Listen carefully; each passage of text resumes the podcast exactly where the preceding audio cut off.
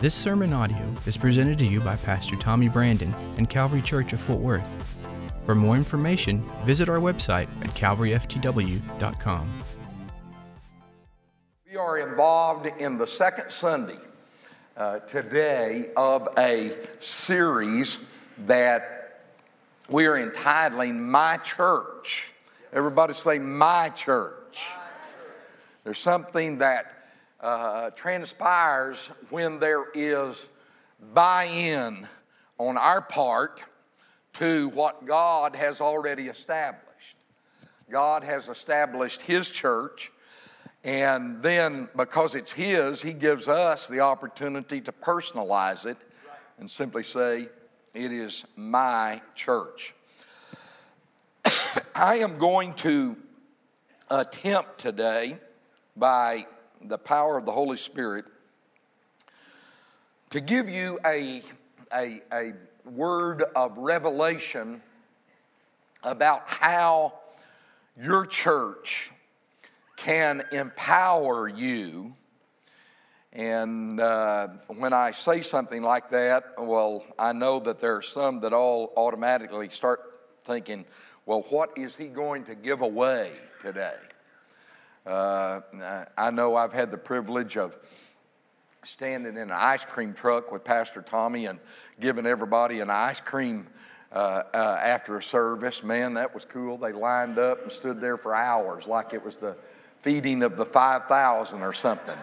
Uh, to get an ice cream sandwich. Uh, most people think, man, if I am a part of a church that is going to empower me, there's got to be there, there, there's, it's got to come from the natural side of things. Well, I think if you'll listen to what I teach today, you'll find out that there is always a direct correlation between the spiritual blessings of God and what goes on in our natural lives. And one thing that we pledge that Calvary Church is and always will be, it will be not a place of condemnation but it will be a place of personal empowerment. Yes, it will not just be a place where there are big eyes and little U's, but rather it will be a place for you to grow and for you to be empowered, for you to be blessed, for your family to uh, have the blessings of God uh, rain upon them. And this is where I take you today in Scripture it is the New Testament book of Galatians, chapter number three. And this portion of Scripture really is what brought about the great Protestant Reformation under Martin Luther when he got a revelation himself in this portion of Scripture that I'm sharing with my audience today, chapter number three of Galatians, verse 11. This is what Paul said to the believers at Galatia but that no man is justified by the law in the sight of God, it is evident. In other words, Paul is making the case that a new covenant has come. A new covenant has been established, and it is not the covenant of the law. How many of you are glad that we live under a dispensation of grace rather than a dispensation of law. Three of you are glad, and the rest of you don't have a clue what I'm talking about. Could I just simply say that Jesus came and died on the cross?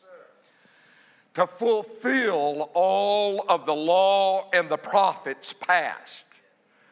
He did not come to do away with them, but he wrapped them up in one great bundle and nailed all of the rules and the regulations. There were 614 of them that had evolved that people had to try to live by. And how many of you know that it's hard enough to live by 10 commandments rather than 614 laws and rules, okay? And Jesus came and made it possible that we might have the power and the ability to live for God through the new covenant of grace. And Paul says, for the revelation that comes in this is that the just shall live by faith. And the law is not of faith, but the man that doeth them shall live by them. So if he says, if you are going to continue to live by the rules and the laws of the old covenant, you are going to be responsible for all of them. But if you come under the grace of the Savior, Lord Jesus, then you are living by faith and not by law. And then he says this Christ hath redeemed us from the curse of the law, being made a curse for us, for it is written, Cursed is everyone that hangeth on a tree. In other words, when Jesus hung on that tree, he took all of our sins and all of our curses and nailed them to the cross once and for all. And then, this is my text today for this service. My church empowers people, and it says that the reason Jesus did that was that the blessing of Abraham might come on the Gentiles through Jesus Christ, that we might receive the promise of the Spirit through faith. I want to talk a little bit today about how to be empowered in your life, and it is through this blessing of Abraham.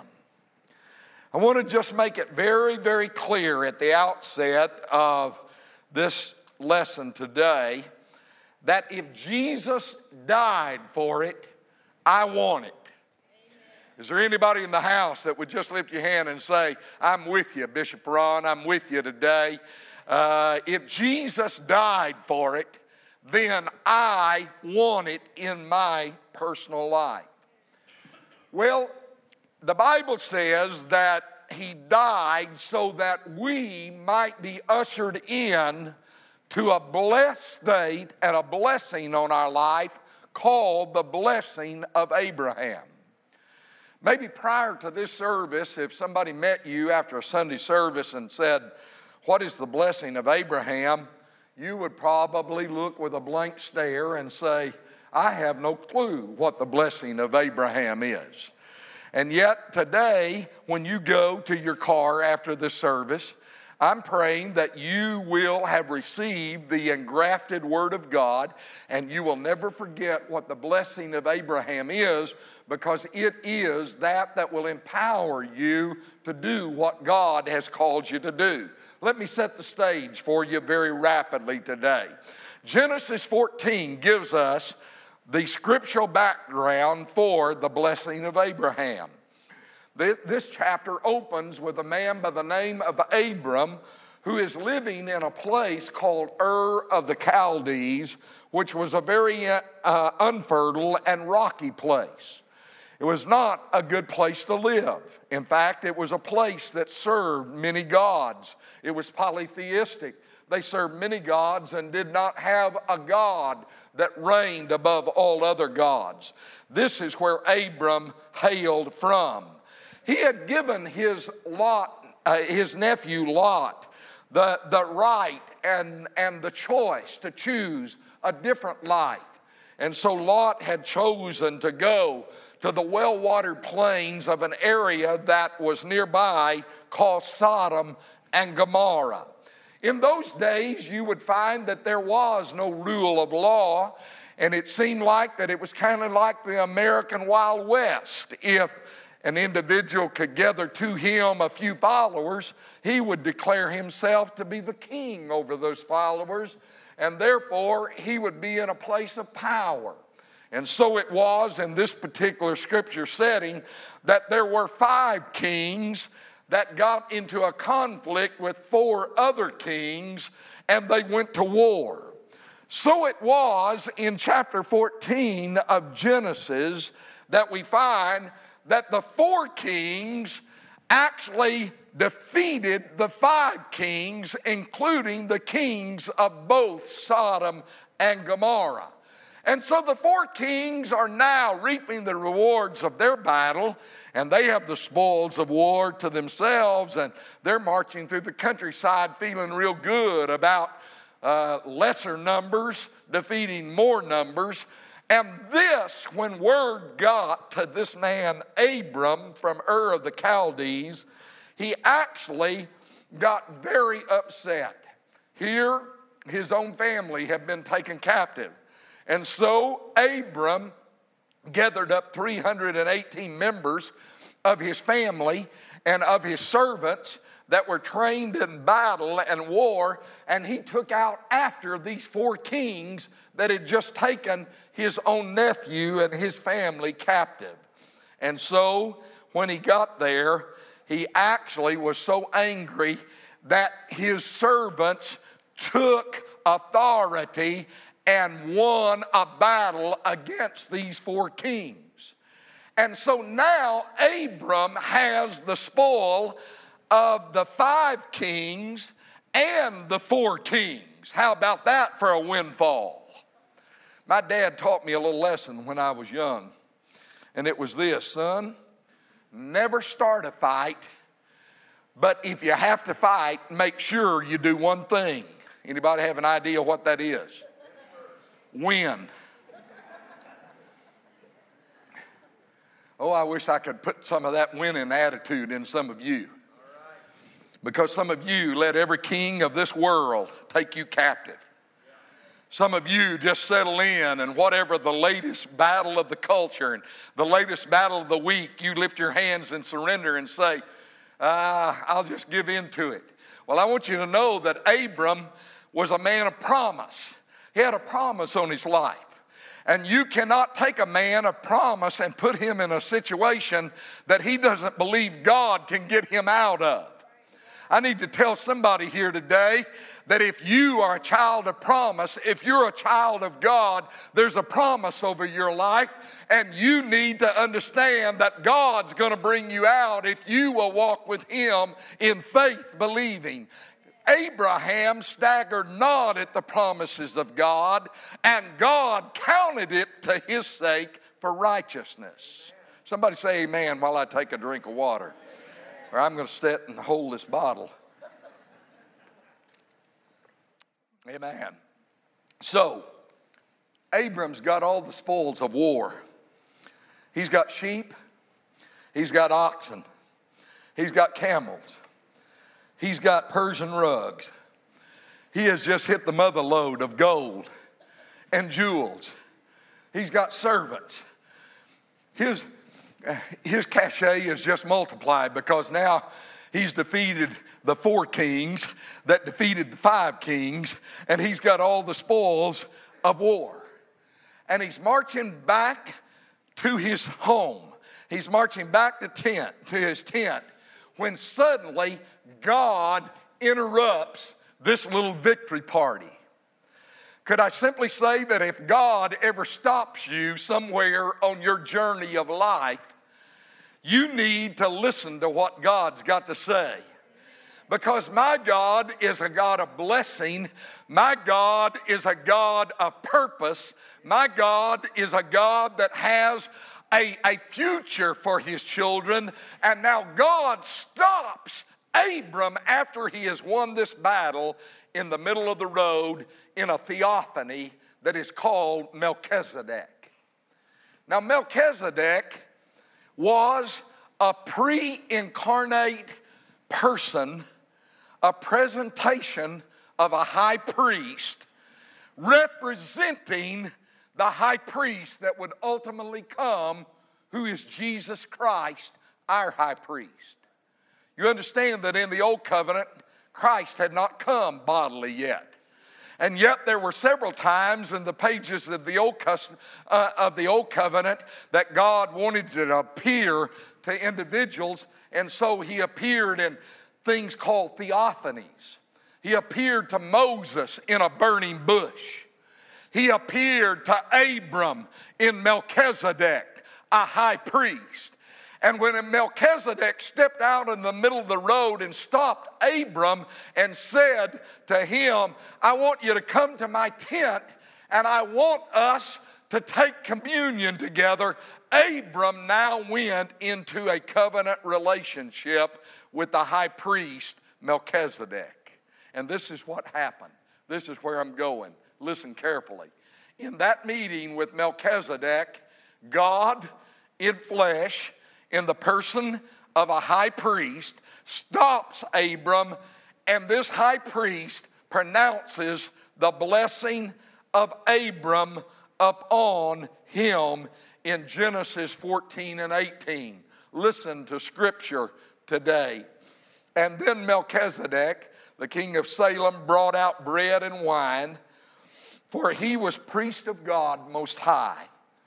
And he blessed Abram and said, Now this is the blessing of Abram. He said, Blessed be Abram of God Most High. Everybody say, God Most High. Why did he start out by saying, I'm going to bless you, Abram, with a blessing of God Most High? You want me to tell you? Because Abram was raised in an atmosphere of idol worship. He was raised in an atmosphere where there were many gods. Could I go on record as telling somebody today if you want the blessing of the Most High God upon your life, you need to know who the Most High God is. He's not one of many gods, there's not many ways to Him. There is one way to him, and Melchizedek simply says, I'm going to start this blessing by giving you a revelation of who is doing the blessing, Abram. So I want to bless you by the power of the Most High God. When I began to study this out, you know what that Most High God represents from the original? It said, He is the God El Elyon. E L, capital E L Y O N. He is the God El Elyon. Why did not he say to Abram, He is the God El Elohim, or the God Jehovah Jireh, or the God, the God El Shaddai? He did not use any of those names of God in the blessing of Abraham, but he said, the God Most High, the God above other gods, is the God that will elevate you. I want to tell you today that the blessing and the empowerment of God, the blessing of Abraham on your life, involves the God of elevation. Put your neighbor and say, You're, you're on your way up.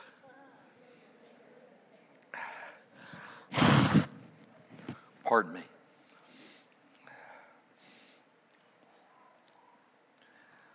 Anybody in the house? Anybody in the house remember where you were when God found you? One, two, three, four, five, six, seven.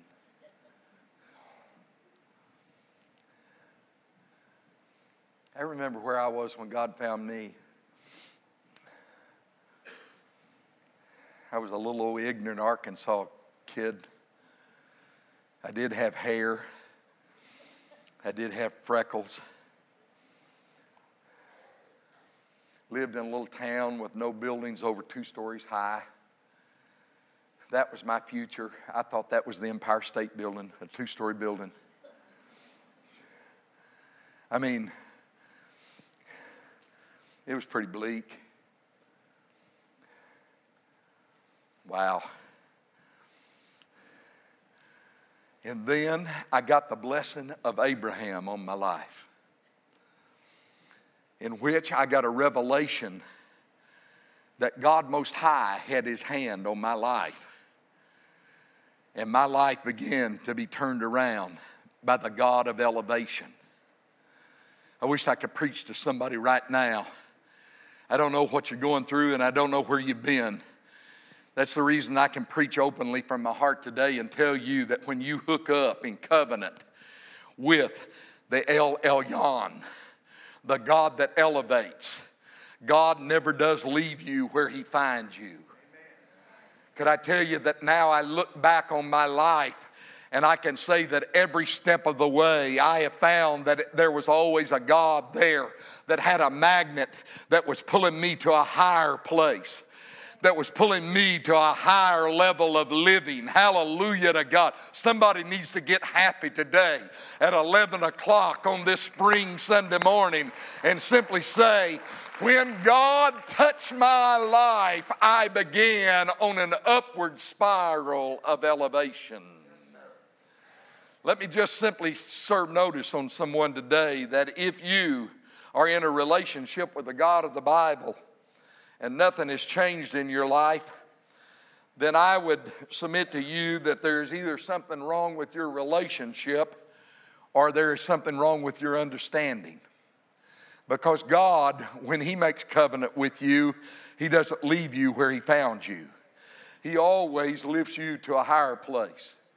When I married Sherry, almost 48 years ago, I thought I was the most mature thing in the world. I was a child of God, and all I had was $100. And man, I thought we were going to go spend a most lavish honeymoon on $100. Could I tell you that because I bought her, a, her and me a steak dinner, we ran out of money about Wednesday of our week, uh, our week's honeymoon. And you know what we did? Instead, we, we, man, we were blessed and highly favored. We had a $100. And you know what? The other thing was that we both had jobs. So when we ran out of money on the honeymoon, we came back home and went to work. I would suggest to you that if the blessing of Abraham is on you, do what our pastor teaches us that faith is not inactive, but faith is active. If God is in covenant with you, begin to expect God to lift you higher and then apply everything that you can do within your power to uplift the God that is lifting you higher. When you are reaching up to Him, He will be reaching down to you to lift you to a higher place. Somebody say amen to the Word of God. Let me tell you how it works. When you meet the El Elyon, the God of elevation, and your life begins to be blessed by what Christ purchased on the cross, things will begin to improve in your life. Things will start to pick up. Let me tell you what will happen. God is an elevating God, and He can fix anything that is wrong in your world. You can make some, some uh, beautiful messes in your life. But you know what? In every mess that I've ever made, I found that because the blessing of God was on my life, that God would come down and get involved in my beautiful mess and say, I'm not going to leave you there, Ron. I'm going to lift you out of it. I'm going to take you to a better place, a higher place. Did you know that when you begin to cut covenant with the God of Abraham, that God can maximize your abilities? And God can multiply your talents, and God can give you greater desires than you ever thought possible, and God can multiply and give you a dream like you have never dreamed before. When you come into covenant with God, over time, He will begin to exalt your marriage. He will begin to lift up your business. He will begin to bless the lives of your children. He will give you dreams to dream, greater dreams than you ever thought was possible in your mind and your heart. What are you saying, Bishop Ron? I'm simply trying to tell somebody here today that you are in a church that believes in the elevating power of God's blessings in people's lives. You're not here to be beaten down you're here to have God's goodness revealed in your life. God can take you from nowhere and take you somewhere. you may be down today, but God's there to lift you up. He won't leave you in your down condition. He takes you from where you are to where He is. And He says, I know that you're down today, but I'm going to get down with you and I'm going to be lifting you to a higher place. He is the God of elevation. Let me tell you what God does in elevating people. In the Old Testament, there was a little hooker by the name of Rahab that lived in a city named Jericho. What are you laughing about? That's what she was. She was a, she, she was a lady of ill repute. She was a lady uh, uh, that did not have a good reputation. She was a lady that had no future. But because she allowed her home to be opened up to the spies that were spying out a new land of promise for God's children, and she showed kindness to these gentlemen in her home, God took her and began to elevate her life and actually took her past and put it behind her and made her a part of the bloodline of the Messiah himself. Last Sunday, we heard that this church believes in families, and God took Gideon, who was mentioned last week, and took him from being a coward and made him a mighty man of valor. There's some people in this church that God found you at a place that you're not proud of. I'm preaching about some of you that God found you that were bound by alcohol and drugs and all kinds of things that, that, that have the pull, that pull people in a spiral downward in life. And wherever God found you, when you cut covenant with Him and the blessing of Abraham came on your life, you begin to see that God is a God that lifts you up instead of allowing your life to go further down.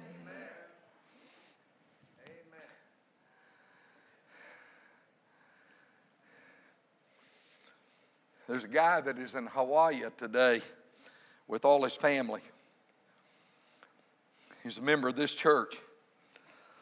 And when he was 28 years old, he was an alcoholic. Asked Jerry if I could use him as an example. Jerry Downs, 28 year old alcoholic, had a wife and two sons, and he had no future. But he ran into my father, who was an old time gospel preacher that did not condemn him, but that would go and sit with him and show friendship to him. And you know what? That was one of the early, early small groups. My dad would take care of Tim and Jeff Downs, who were little bitty boys, while my mother taught Jerry and Brenda Downs a, a Bible study. And you know what? God delivered him out of the bondage of alcoholism. And all these years later, he has become a successful businessman through the years. And now he is with his entire family on the beach somewhere in Hawaii, I hope drinking something that's good.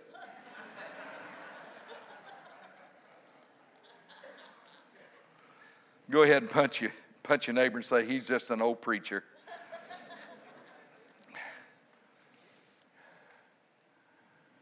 Second thing that Melchizedek said is going to be a part of your life, Abram, and this is what Jesus died for, for our lives, Paul said, is this.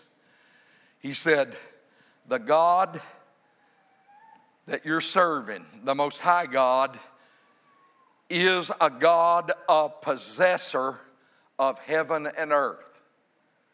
In other words, when you hook up with this God, Abram, you're going to have ties to all that heaven holds, and you're also going to have ties to everything that this, worth, this world holds. I'm going to preach right now just a little bit. Put on your seatbelt. When I was a kid, I grew up in an atmosphere, and some of you don't know about this, but that's what elders are for to tell you a little bit about the history in the past. I grew up in an environment where we got so heavenly minded we weren't much earthly good.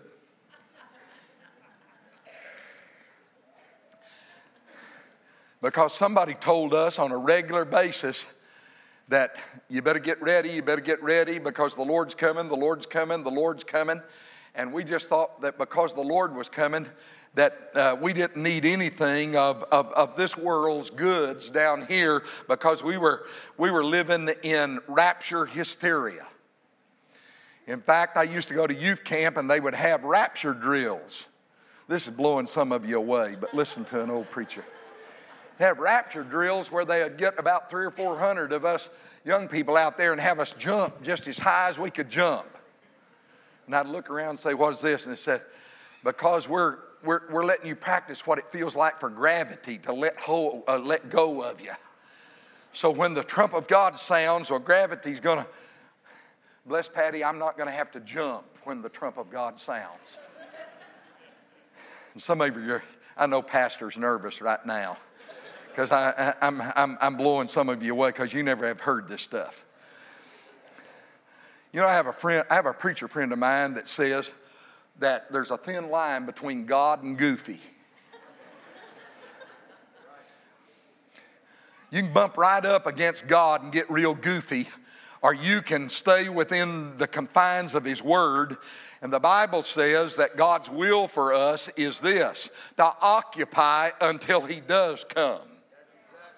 You know what that term occupy means? That means to take authority and to take control and to be blessed Hallelujah to God. There was a mindset, well, we're going to fly away soon, and therefore we're just going to be renters and not owners. I don't know about you, but as long as you're a renter, you're always paying somebody else. If you're an owner, somebody else is paying you. I don't know which one you like to do best. But as for me, I'd rather somebody be paying me as me paying somebody else nudge your neighbor and say it's not wrong to rent, you got to start somewhere. Oh, help me, Jesus. Could I tell you that Psalm 24, you need to get a hold of it? Yes, sir. This is what it says The earth is the Lord's. Everybody say, The earth is the Lord's. And the fullness thereof and all they that dwell in it. So I've got good news. If the earth is the Lord's and He has all the possessions of heaven, it's not wrong for us to take things out of the powers of darkness on this earth and bring them into the kingdom of light. Every time that you buy a piece of property or you buy something and you're a child of God, you're taking it out of the kingdom of darkness and you're bringing it into the kingdom of light and you're saying, Now, God, I'm going to possess it for the glory of God and I want your blessings on everything that you bless me with. Hallelujah to God. Some of you are going to go out and buy something this week. You know what this blessing was on Abraham? It was this Abraham, lift up your eyes and look to the north, look to the south, look to the east, look to the west. Whatever you can see, Abraham, that's what I'm going to give you. I think it's pertinent that I stop right here and ask this audience that I ministered to today what are you seeing in your life? Are you buying into the culture that says everything's going down? Are you buying into the blessing of Abraham when God says, What can you see, Abraham? And if you lift up your eyes and look, where, whatever you can see, I'm gonna, I, I'm gonna bless you with that kind of blessing. And you don't have to be bashful about it because it's the blessing of Abraham that I'm putting on your life. Lift up your head and look. Let me ask you can you see a better marriage? Can you see a better future? Can you see a better life? Can you see a better ministry? Can you see your business prospering and being blessed? I can almost hear somebody say, Bishop Ron, I, I, I, I, never can see myself with that. Well, could I just let you in on a secret? If you can't see yourself with it, you'll never have it. If you cannot allow your eyes of faith to rise up and see and say, I am a child of Abraham, and Jesus purchased that I might have the blessing of Abraham on my life, then therefore you will never have what God has already purchased for you on the cross. For he said, I'm a God of elevation and I'm also a God of possession. Let me drop something on you right here that I've studied out. There's not anybody in this building that has any real difficulty blessing someone that is less fortunate than we are. Somebody's in need. Oh, that makes us feel good to bless them and to give them something. But you know what I found out about this blessing of Abraham? Abraham is being blessed of God. And then God tells everybody else this He says, And Abram, I'm going to bless those that bless you. And I'm going to curse those that curse you. In other words, if there's anyone that buys into this and can buy into the blessing of Abraham and say, I'm going to be willing and I'm mature enough to bless someone that is being blessed of God instead of blessing someone that is less fortunate than I am, then the Bible teaches that that's the only way to have a hundredfold blessing in your life is to get to the place where you can bless the blessed. Abraham, why do you need people to bless you after God's blessed you? because Abram became the father of the faithful. And he became blessed of God, and the blessing of Abraham was on him. And then God says, Anyone that chooses to bless Abraham, he's on my side. I'm going to bless him. Oh, I wish that God would drop it deep within the heart of Calvary Church that every time we come into the, presence of God, we begin to see and feel how blessed we are and we're elevated above where we ever thought we would be. We are blessed with possessions and houses and lands and cars and a little jingle in our pocket. And when we come into the house of God, it's no problem for us to bless the God of our provision with our blessings that He has already blessed us with. And then, thirdly, the blessing of Abraham has to do with this Melchizedek said, Abram, what God's going to do for you is He's going to deliver your enemies into your hands. Wow.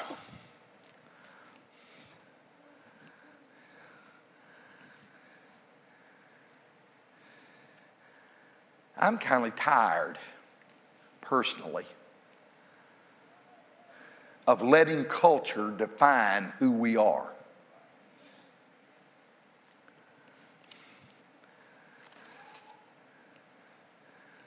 Could I just go on record today as saying I'm not a Democrat, I'm not a Republican, I'm not a libertarian? Fooey on all that stuff. It's dirty and filthy anyway. It divides people, it tears people apart. The worst part of it now, they've come up with the internet, they've come up with social media where we tear one another apart, and all of us become experts on our opinion. Oh boy, that went over big. Could I just simply confess who I am today publicly? I'm a child of the King of Kings and the Lord of Lords. That's who I am. You know how I'm going to live my life? Not by the changing fads of this world, not by some social media opinion or some tweet that somebody puts out about somebody, whether it comes from the White House or the outhouse. I don't, I, I don't care about that stuff because it really is not of, of God. It's not of God. You know what is of God? That we know who we are in Christ Jesus and that we know that we are elevated by the power of the cross. And that we know that we are blessed to be the head and not the tail. We are blessed with the possessions of God's possession. And then, thirdly, we know that we are in a place of dominion over every foe that comes against us. Could I stand and say boldly today that you're a part of a church here at Calvary that believes that you can be an overcomer, you don't have to live your life under the circumstances. You can come out from under the circumstances of life. And with God, this walk is yea and amen. Yea and amen. How many of you are glad that God can have a word for you on Monday morning as well as on Sunday morning? How many of you are glad it's the same God that's with you on Wednesday on hump day? How many of you are glad that God's with you on Friday when the week is winding down and He's with you on Saturday because you are under the canopy of the blessing of Abraham? It empowers you. I close with this. There's no one in the Bible that demonstrates all three of these points more than a young man by the name of David. David was the eighth son of a man by the name of Jesse. And God was trying to find the next king of Israel. And so seven sons of Jesse lined up for the man of God to go by. And as Samuel walked by each one of them, the Holy Spirit said, No, no, no, no. Is there anybody in the house that's glad that even though you have felt at times that you were overlooked by life, that God has a ministry of the eighth child. Somebody said, Is there another son? And Jesse said, Yeah, I have a son, but he's out tending to the sheep. You probably wouldn't be interested in him. And Samuel said, Go, go and bring him. And when David walked in, the Bible says that his complexion was ruddy, but he was good looking. And the Holy Spirit said, That's your man right there. That's the man to replace Saul. That's the next king of Israel. And when Samuel took his horn of oil and began to anoint David, he was just a young man. And his time had not yet come to ascend to the throne. But, ladies and gentlemen, if you ever get the blessing and the anointing of Abraham on your life, it's going to give you dominion it's going to give you possessions. It's going to give you elevation. From that time, David walked out to face Goliath, the champion of the Philistines, a man that was an expert with a short sword, an expert with a spear, an expert with a javelin. He could handle all of the, the, the, the weapons of that day. But when the anointing came on David, all he needed was five little rocks and a slingshot with the anointing and the blessing of Abraham on his life. And when he knocked Goliath down, he went up to him and drew Goliath's own sword and defeated him with his own sword. I just stopped by to tell somebody today in closing that God specializes. When you're under the blessing of Abraham, God specializes in defeating your enemies with their own weapons. God has the ability to take the weapon out of the enemy's hand and defeat him with his own weapon. And now David goes up to Jaboth, and there, there are, there, there, there are many fierce warriors there. And he takes the head of this giant with him that he has just slain. And he holds it up and he said, Guys, see this? I've been in a skirmish or two myself.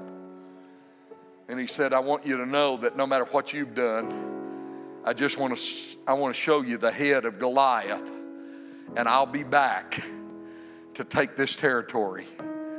You know what he took when he went back? He took Jaboth, which is now the holy city Jerusalem.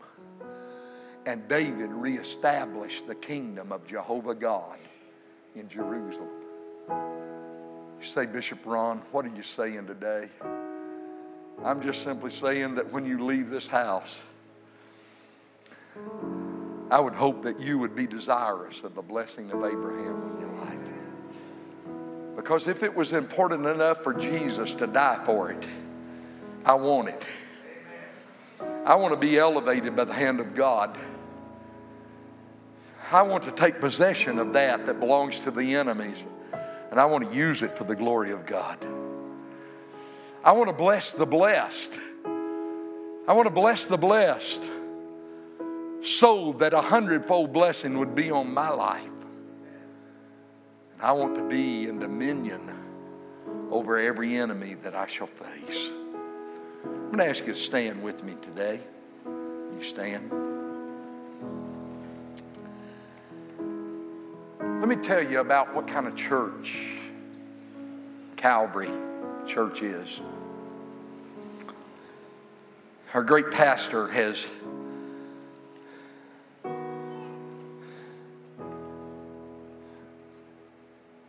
so adeptly attempted to lead us as a church into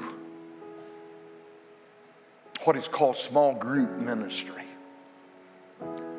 You've heard him say it over and over again life is better together. Life is better when you are connecting with people that are blessed. When somebody can speak a blessing over you and bless your home and your kids and your family and whatever you're going through, you don't have to go through it alone. Could I stand here and confess something to you? This year marks 50 years of gospel ministry for me. There's a 17 year old kid that God called, and I'll never forget what, how God did it. Was blessed the other night when my granddaughter Chloe came over and we sat on a couch, and her question was, Papa, tell me the story Tell me the story of your life. Tell me the story of, of, of how God called you. And I shared that with her, and it was such a blessing generationally. 50 years of gospel ministry. Not too much of it I haven't seen, too much of it I haven't experienced in a half a century. But as many of you in this congregation know, that 10 months ago, this last Friday, mine and Sherry's world changed. We have been called on this last 10 months to walk through the valley of grief that I would never wish for anyone else to ever be called on to walk.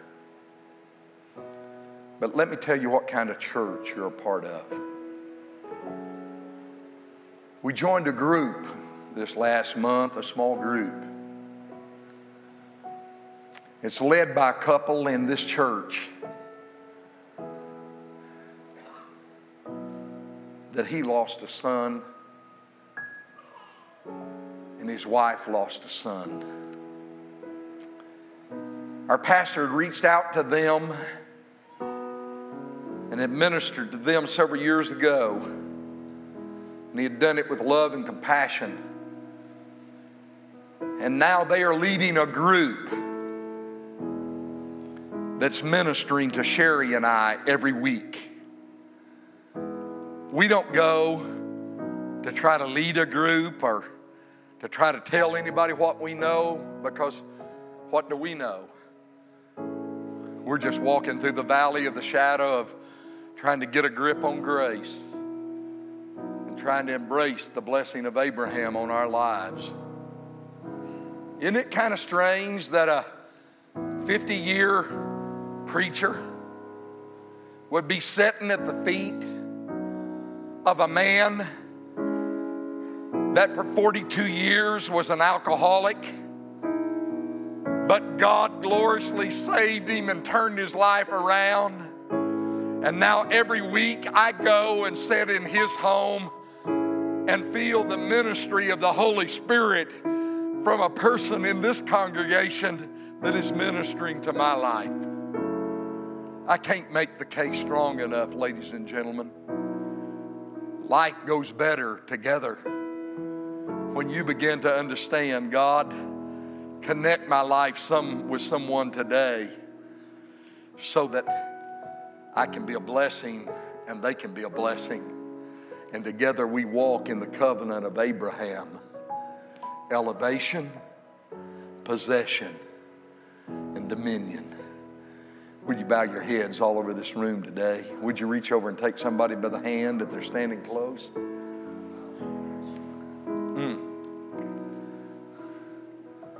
Hallelujah.